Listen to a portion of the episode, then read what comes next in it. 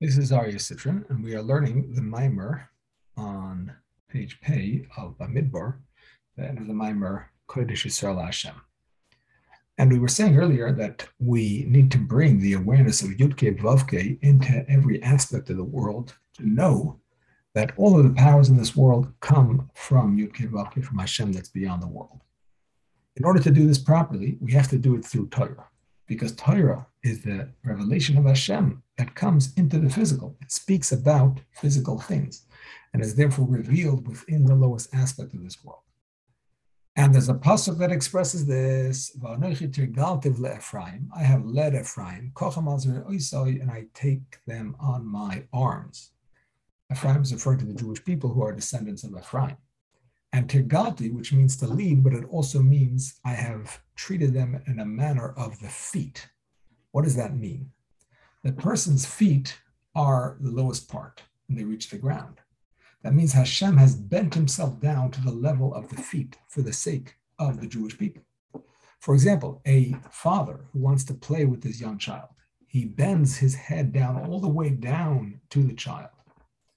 And then he lifts up the child in his arms to play with him. The bending down represents the way Hashem comes down and reveals of his wisdom into the Torah, which speaks about all kinds of physical things.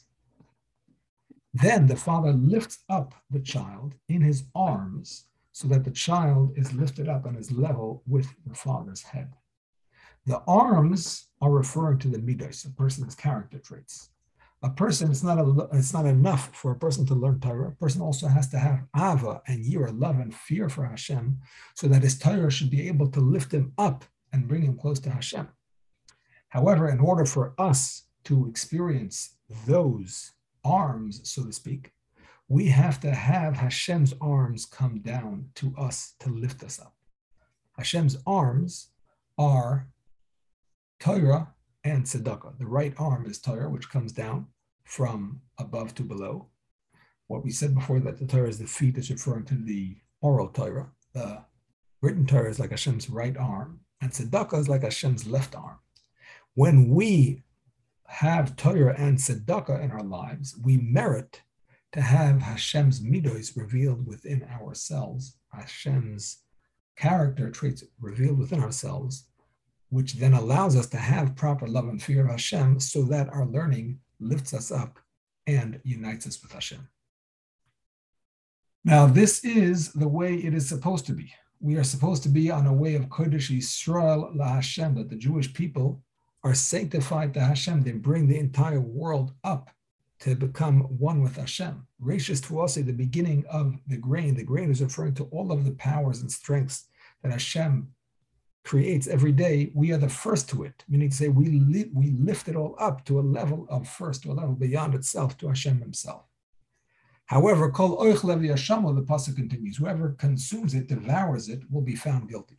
That means a person is supposed to have the revelation of Yisrael in his life, but a person who does not do that, who devours that revelation, he ruins it by, for example, getting angry, which causes this neshama to leave, by overindulgence in physical pleasures, which causes the light of his neshama to be dimmed by simple gasus, coarseness, and arrogance, that also does the same thing.